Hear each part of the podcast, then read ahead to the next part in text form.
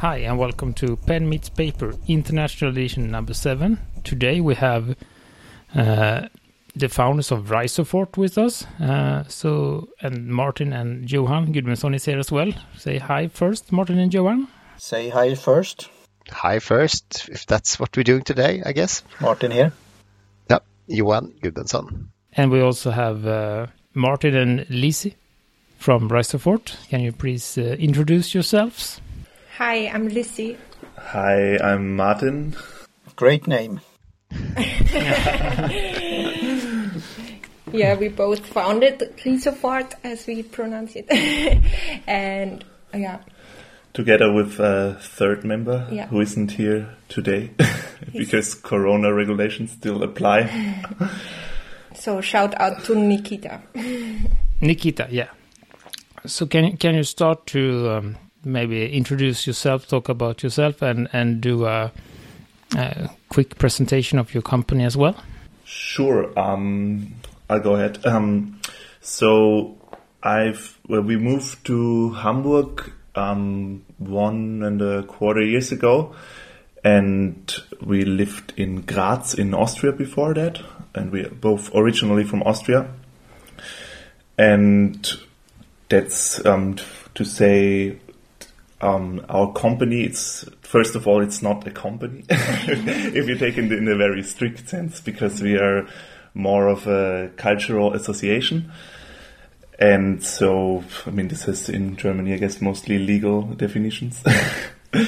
Yeah um, you want to introduce yourself a little bit more in detail as well? Um, yeah, uh, so I'm doing part time jobs and doing art as a freelance option where also Risofort comes in. So we do both like actual print jobs, which is more the um, economic part of the association and the other side, the cultural work, are the workshops and um, the art that we can produce ourselves there. So it's really a mix of a lot of things. Yes. So uh, when did you start the association or uh, the Ris- Risofort? Mm, so Risofort we started in um, May 2020, so approximately a year ago. But before that, we had our own Riso printing collective in Graz, Riso Grad, called Riso Grad, which we started in 2017. And then when we, um, Lizzie and I moved to Hamburg to team up with Nikita to found Risofort, um, we kind of split the collective in Graz and we split some of the machines and some of the equipment and moved part of it to Hamburg.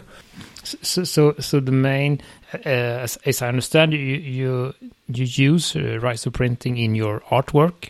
So that's that's the main reason why you have have all the equipment. But then you realize that you can offer the service to, to others as well. Is, is that correct? Uh, I think originally um, we are coming from a different background, which is both artistic but also rooted in the DIY scene.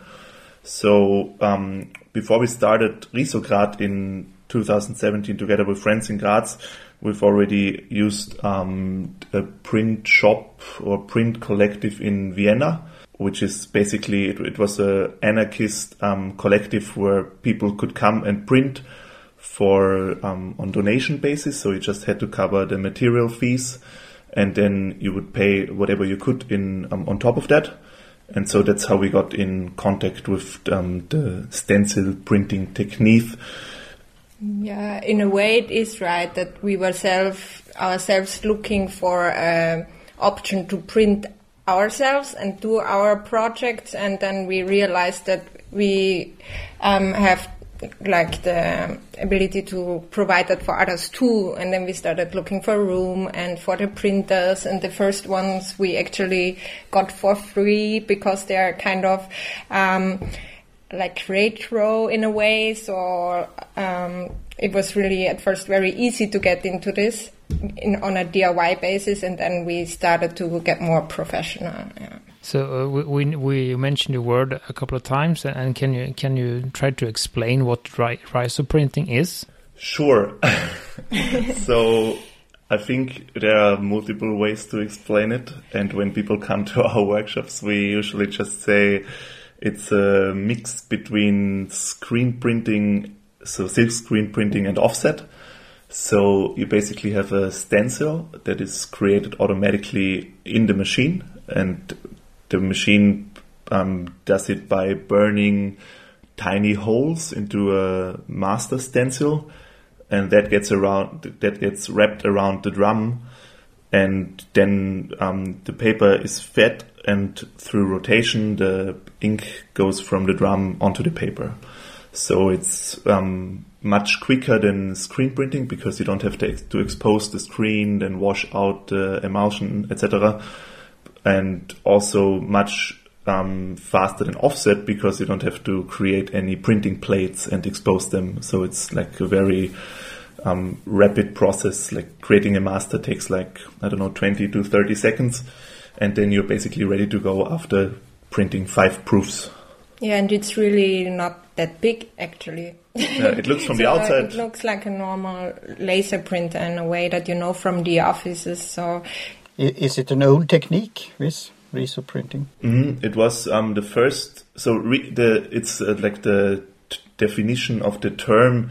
Um, it's I think the overall name is called stencil printing, and Riso Kagaku is one of the companies that makes these machines. There's also another called Ricoh, and I'm not sure if they are actually still making those machines, but so it has been the name has been overtaken in like common use to say Riso printing, and Riso actually means ideal in um, Japanese.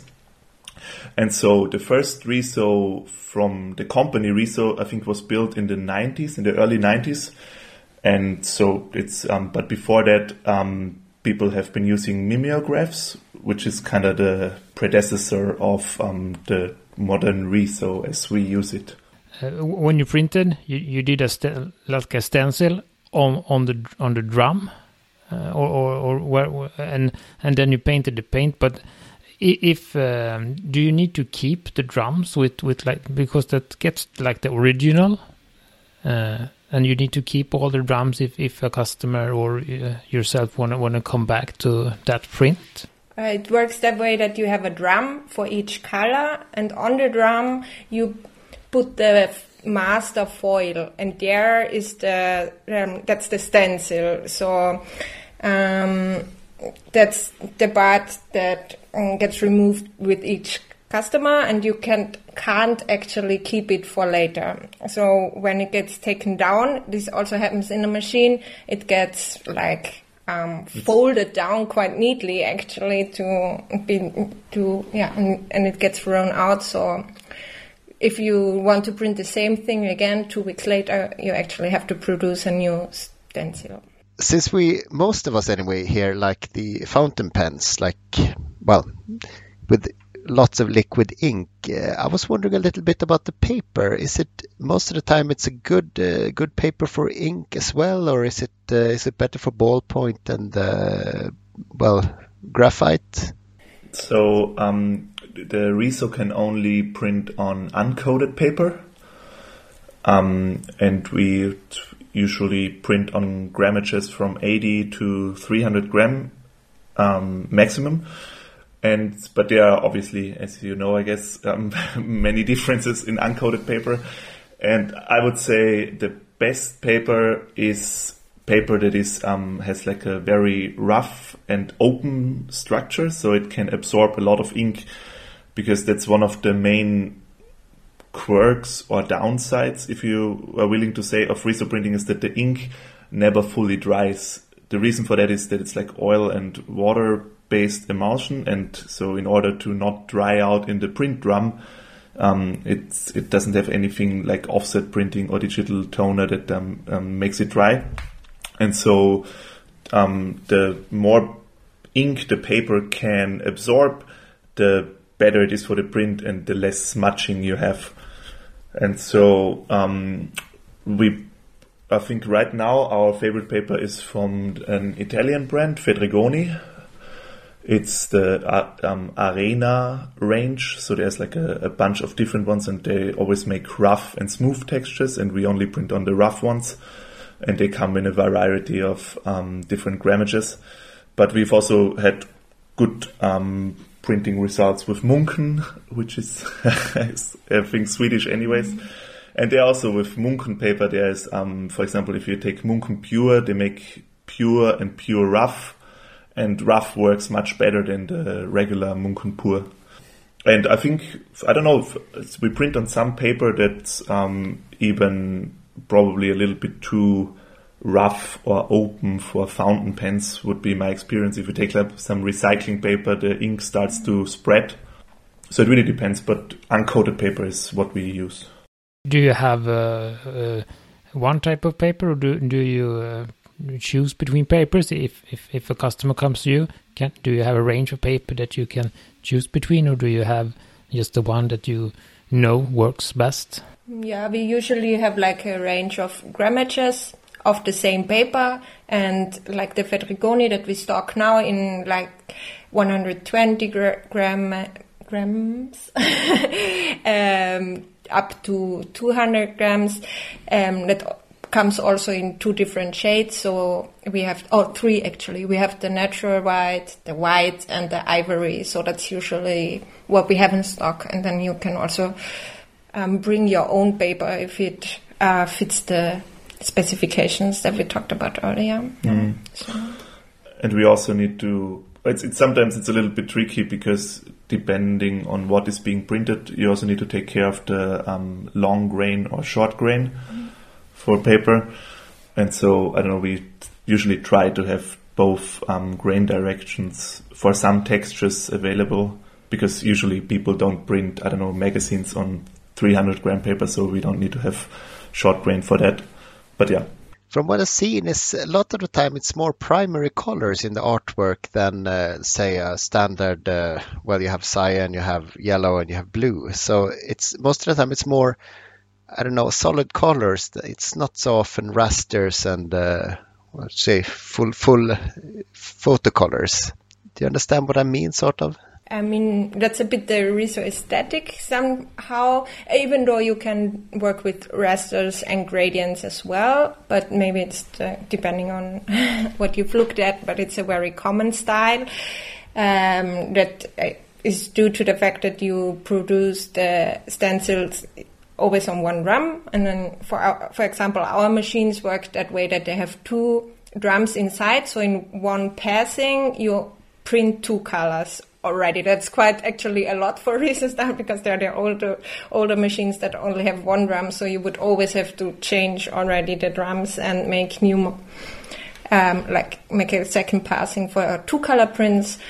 Um, so that's the primary color style that um, is connected to that part of the yeah machine. But of course you can also mix uh, the colors well by overprinting and create in the way of like CMYK prints also full color photos for example. But then you have to pass the papers at least twice yeah. And there are also no um, CMY there's no CMYK color range in Riso printing yeah, because all the colors are spot colors mm-hmm. So when we print like a CMYK fake, so to say, it's um, aqua instead of cyan, then um, fluo pink instead of magenta, and yellow and black exist as their respective colors.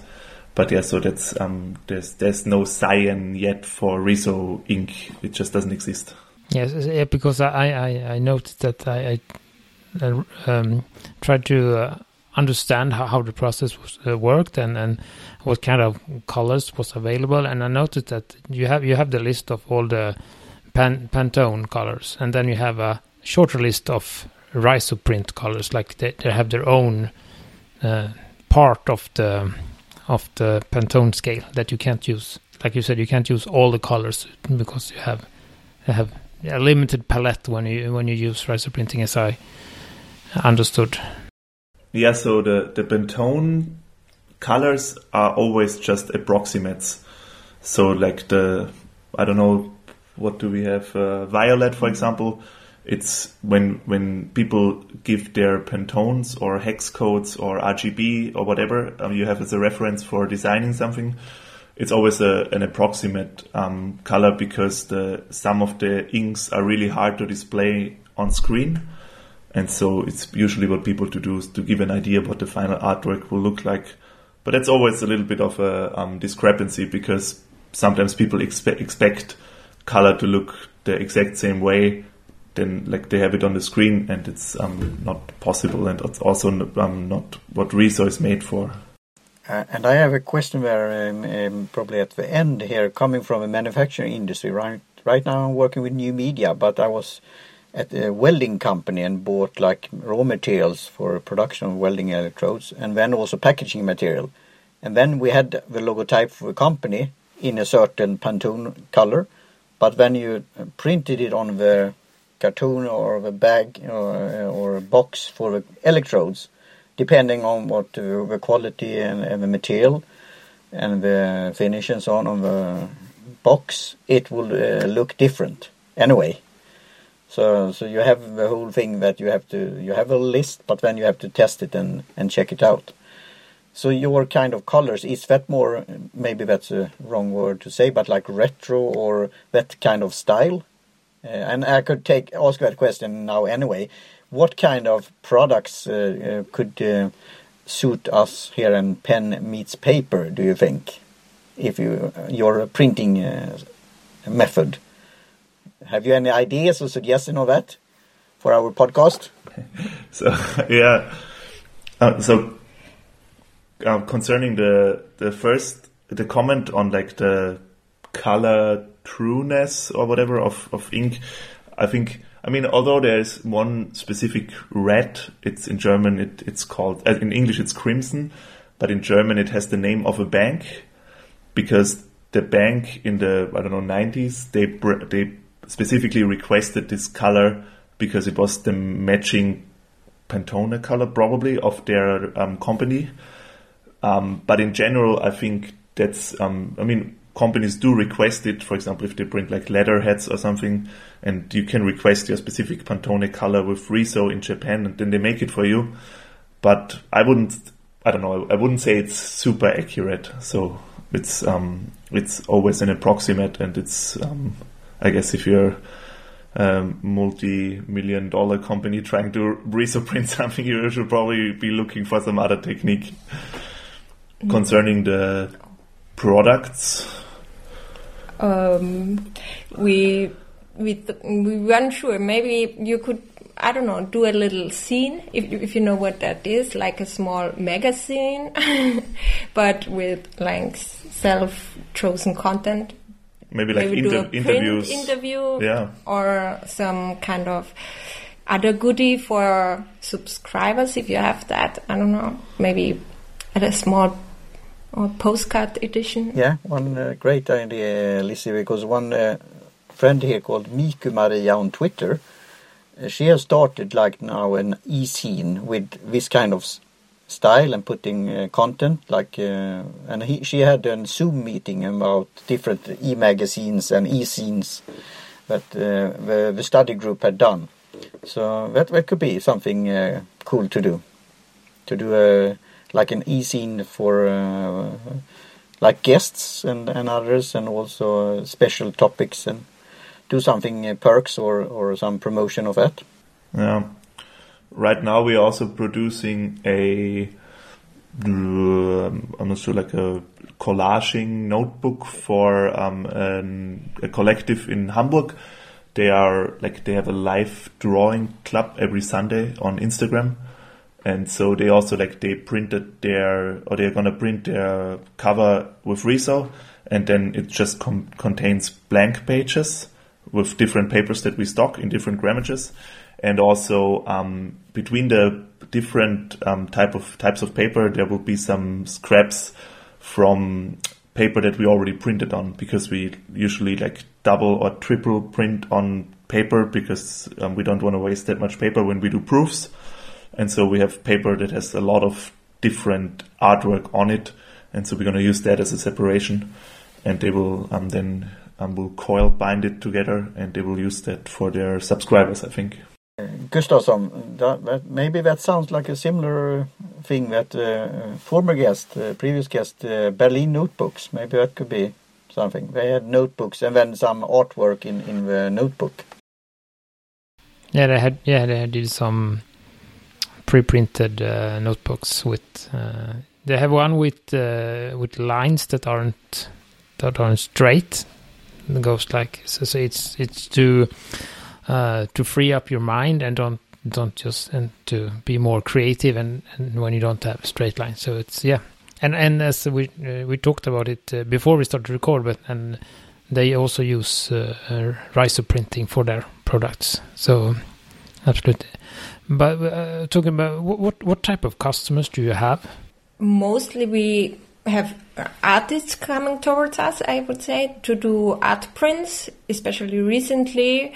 We also noticed that not strictly like uh, print artists or um, visual artists came toward us, but more like also tattoo artists and other people who couldn't work in their field right now. Also, um, a lot of graffiti artists who made prints out of their art. Um, so artists definitely, then designers as well, doing who get I guess attracted by the spot color um, variation of the colors, and um, yeah, also still a lot of people who do activism in some way, like people who print flyers or postcards for uh, posters for like the yeah public.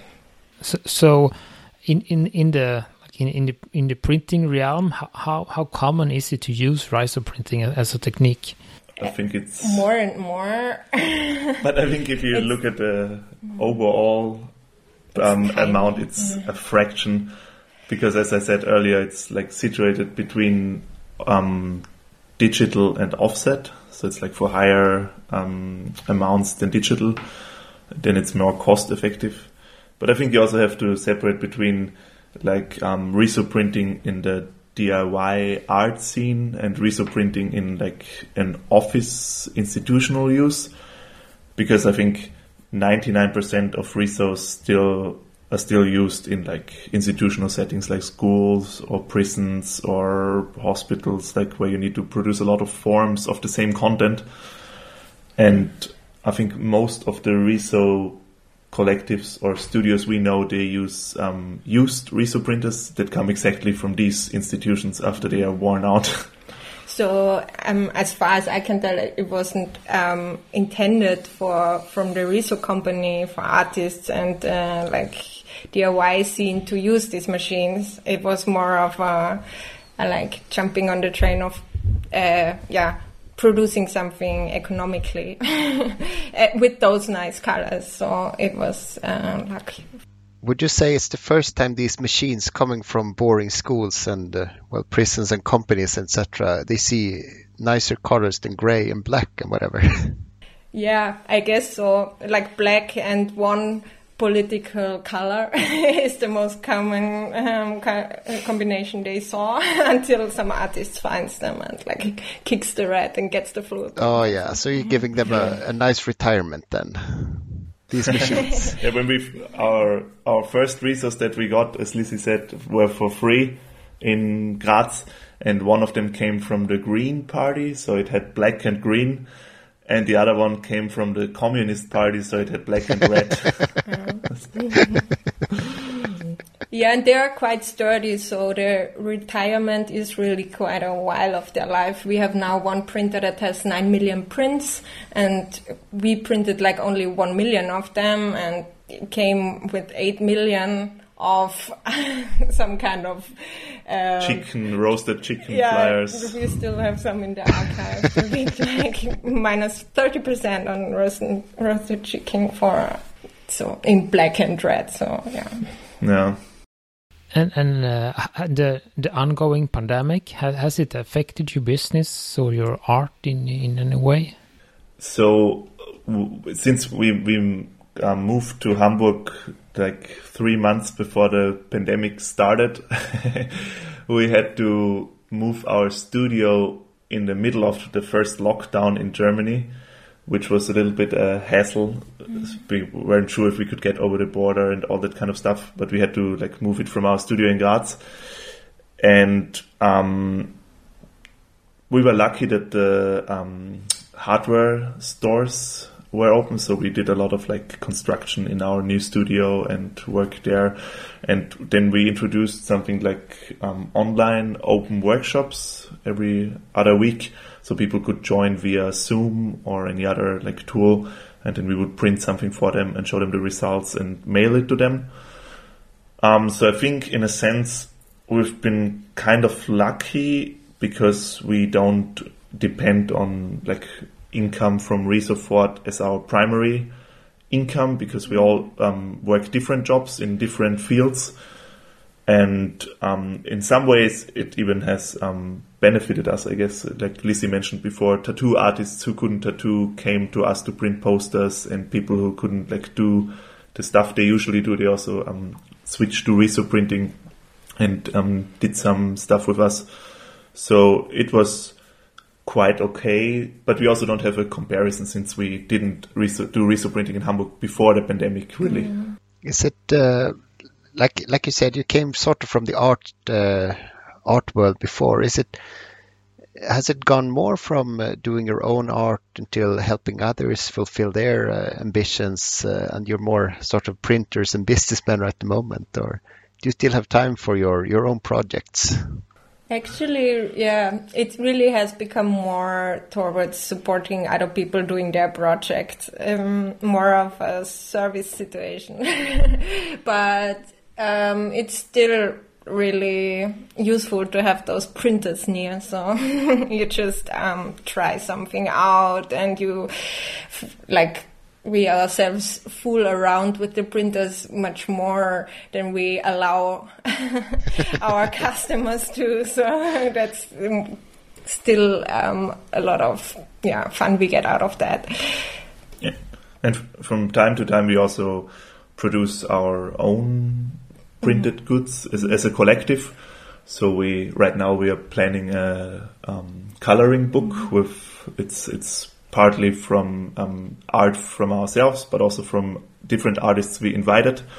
And so we are self-publishing it and then um, producing it and selling it. Um, so we always try to kind of find the balance between only doing our own art and also mini publishing yes. and yeah being an actual print shop in that's that's interesting when i have to ask it's another podcast there but do you drink tea Sounds like a tricky question. yes, it is. Is, is, there a right answer to that question? Not as much as coffee. No, yeah. but you do. You drink tea. Yeah. yeah. My my first book on tea, on black tea, was called uh, Tea Book Sketches. And when I searched on my uh, book title, uh, lots of coloring books uh, came up. And now I have an idea about what I could do that in, in the future. So I could put that out in the world here. So maybe we could come back to that. Um, to do maybe a book uh, when you could coloring and write and sketch uh, at the same time as you drink tea or some other beverage. Actually, Martin, coloring with tea would be a really good idea. If you just put some on a spoon and try to fit in the field that you want to color, it would give a very natural sort of uh, gradient there. So that's that's a book I would like to buy if you make it. It's good to have that paper that that sucks yeah, all yes, the tea, and, and you, you, don't just stay on top of it. So it, can... It's really a, it's the, more like a book, fun. Now, the book yeah. starts up one centimeter thick, and then it blooms until ten centimeters because the paper's all wavy. it, it's again another pod, and we could uh, announce it. Uh, um, Gustavsson, it's five years and since we started uh, Produktivitet now soon, our uh, podcast on tea and uh, there I sent you a book called uh, book from uh, free uh, free free books in America. And they have a little of uh, tea in their book. So they put some tea leaves and, and some tea in it when they printed the book. So yeah that could happen. Maybe on a side note we are in, in the studio that we are at we are not the only people. We are sharing it with um, others and one of them is um, Drew from um, the Peace Paper Project, it's called, and his dependence in Hamburg is called St. Pauli Paper. And he's um, producing paper together with um, his studio colleague Jana. And just recently he showed us paper paper that he made out of tea bags. So he took. They also drink a lot of tea, and they just started drying the tea bags and then cutting them up, and um, he basically grinds up the tea bags into smaller um, fabric, and then he um, has some tea bag pulp, I guess you can call it, and then he makes paper out of it. And we actually did some riso printing on it, and it works fine. It's just it's really thin paper. It looks a little bit like um, Japanese paper, like koso. And yeah, it's, I would say it's like 50 to 60 grams. Does it smell tea also? I didn't smell it actually, but I would say no because yeah. he, he kind of cooks it out first. Yeah, you, you, you talked about your your uh, your art, and I'm wondering when you, you do art, do do you do it digitally or do you do, do it analog? And from um, I usually do it analog first, yeah, and then prepare. I mean, with the Riso, it's really interesting because it also has a scanner head, so like a scan pad that you can use for actually um, working only analog in a way, so without digitalizing it first and then separating the artwork into layers to have the two colors. But you can already like use an analog drawing and scan it and print the first layer and then make another analog drawing and scan it on the Riso. So yeah, that's one way and of course the yeah the other ways to produce it fully analog and then split it on the computer digitally in software, which is the other style of working. Mm. Yeah, re- recently a lot of people um, that printed with us have started using Procreate. Mm. It's like a yeah um, on the iPad, and so there's I think it's also like a very intuitive way to produce files for the Riso. but sometimes there's a little bit the struggle of like digital to print conversion because people sometimes make like artwork in I don't know 70 dpi and our Riso can print up to 600 dpi and so you have like this discrepancy of resolution then so we usually like we try to tell people beforehand before they start some elaborate artwork um, but I would say in general I don't know what most people use maybe still Illustrator or Photoshop Mm-hmm. I mean, it's, it's a really, it's a big mix that we have. Some people just come with their analog things and then we mm-hmm. digitalize it for them.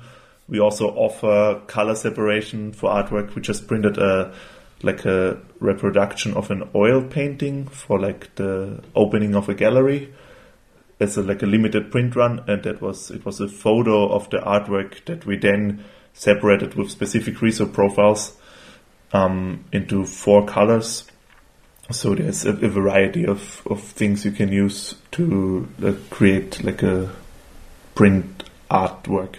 Yes. So, so what what what kind of uh, tools do you use when you are working analog for your art? What kind of stationery do you have laying around, waiting for to be used? Is that another trick like question? yeah, like in the printing process of making um, like producing zines we have a like our favorite is the um, folding bone i guess you call that we that's definitely something to invest in we have a teflon one that we are really fond of because it doesn't uh, like produce any smudges or doesn't take an, on any color which we really yeah appreciate because of the smudges that easily can be created when working with 3D printed stuff. Yeah. Yeah. And if you mm. If you create art specifically for the Riso, I think the only um, thing you need to keep in mind is that you basically can only work with black and white or with like gray and black pens, pencils, fountain pens, whatever.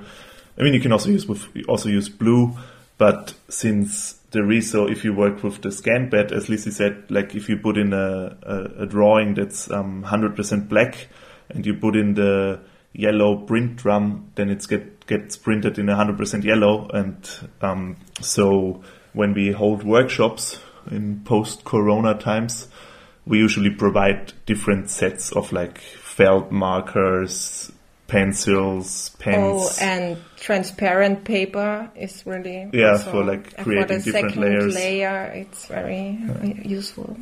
but everything is in in grayscale basically. Yeah. So any sort of crayon, pencil, and that stuff works really good, but Mm. And- no yellow text text marker. and a lot of people use it.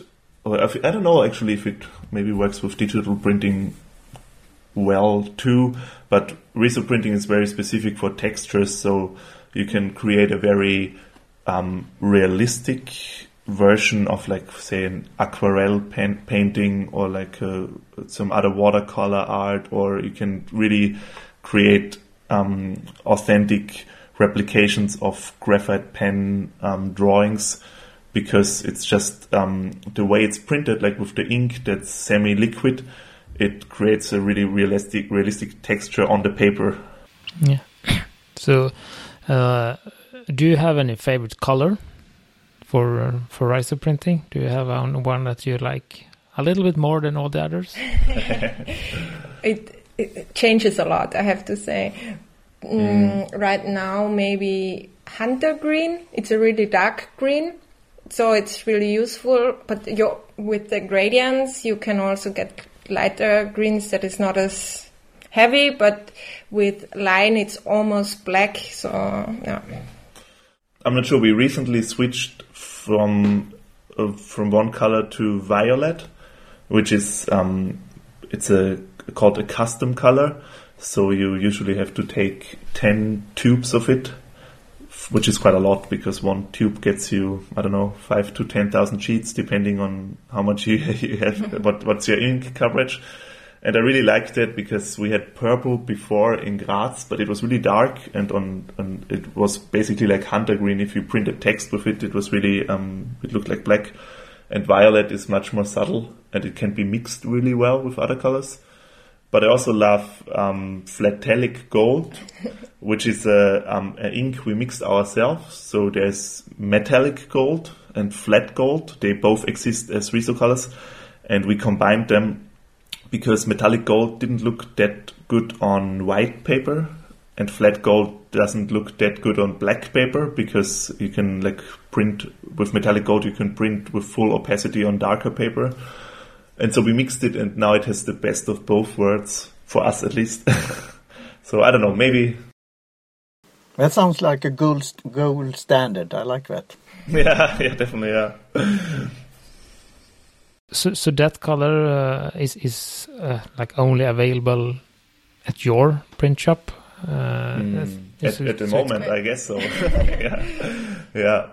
Mm. everybody gonna uh, have it after they hear this. So, We already bragged about it. So Yeah.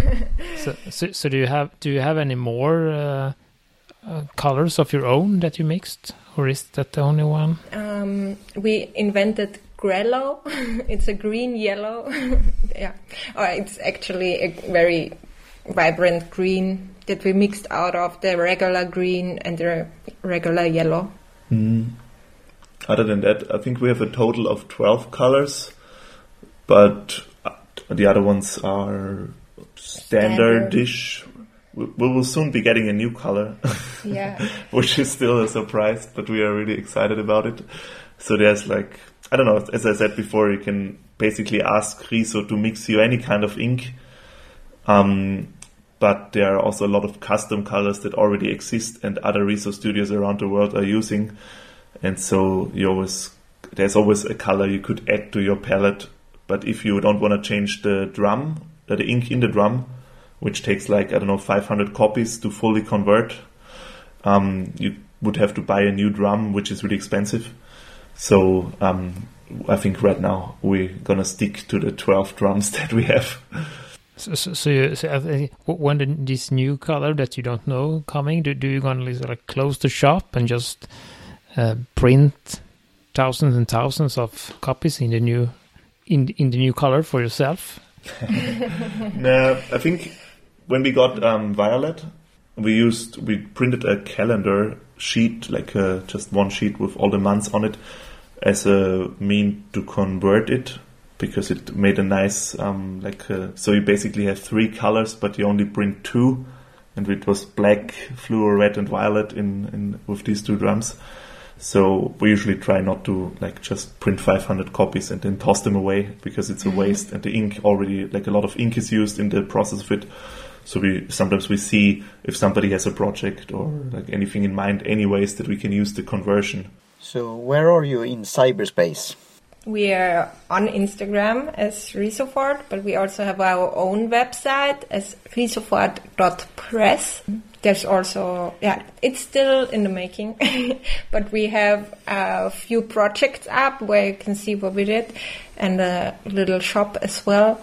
And we are working currently on the printing information side to have a few infos about 3D printing in general and how people can prepare their artwork or whatever they want to print with us correctly. We're considering if we should go on TikTok. Yeah. we did some really good reels on Instagram, so maybe. right? Maybe to uh, some. Uh, you said you were in, you know, uh, uh, Germany and from uh, Austria. Maybe some craft craft work or something like that in the background. That could be something. yeah, definitely. so, who would you like to listen to uh, as a guest in a future episode of this podcast? Um, we met people from Gemini Press in Hamburg last year. They're from Sweden as well. They're two really cool women research printing there, and they know their stuff. So maybe them. I think they're in Stockholm. Yeah. Yeah. Yeah. yeah. Um, also, I don't know if it's possible due to the different time zones, but there is a George Wietor. He's, uh, I, I mean, I would say he's at least an inspiration for me. he's uh, the founder of Stencil.wiki, which is the um, like a wiki wiki page for um, risography and we all have a page there too. yeah, yeah, a lot of like there's an atlas where everybody, or not everybody, but a lot of people that do Riso printing can link themselves. There's a huge database on um, how to fix a drum, how to repair different things in the Riso, what to do when an error code comes up, because the like the Riso community is really self-dependent in a way that like there's a, a big community that helps each other. And George, he also runs Issue Press, which is a small scale publisher in Grand Rapids in Michigan. And yes, he's really, um, I think, one of the most famous people in the Riso printing community. Yeah, he's very knowledgeable and um, yeah, a networking person as well, which is good if the two go- go together. But we've never actually met him. yeah, just a Yeah, fangirl just- and boying around. So, do you? I think if uh, if uh, some of the, the listeners uh, fi- uh, found this interesting, do you still uh, can they still book a, vis- uh, as a virtual tour uh, with you in uh, like you talked about earlier? Do you still have the virtual tours on Zoom uh, on how to print? Um, Yeah. yeah, we do these open workshops um, twice a week, uh, twice a month, um, every first and third Thursday, and you can book a slot on our website. So, sure. And do do you have do you uh, if if if you want to order prints from you, do you ship uh, all in the whole world or on Europe, or do you have any limitation on where you ship the prints? No, No. in general, um, we can ship anywhere. We just did a really big print job for an illustrator from Saudi Arabia. I'm not gonna say how much the shipping was, but it was a lot. Um, she had ordered some like postcards and small booklets that we um, sewed with a sewing machine. Um, so yeah, I think there's no over the- limitations yeah, on the that. shop, um, yeah, you can order from anywhere. Yeah. yeah. I think we have uh, a good start in in in Riso printing, uh, and and uh, and a great conversation with you, Martin and Lisa. And thank you for thank you for time, and we thank uh, all, all the listeners, and we will thank um, Jim Johnson for our little jingle we have, and we also want to thank uh, Karin uh, Bakadish. I know she's printed with you, and she has made our logo, the Swedish illustrator. And yeah, I think that's that's everything. And uh, I will have have the links in the show notes if you want to contact Risofort or anything. So thanks for this time. Yeah, thanks Thank for having you. us. Thank you much. Thank you. Bye. Bye. Bye.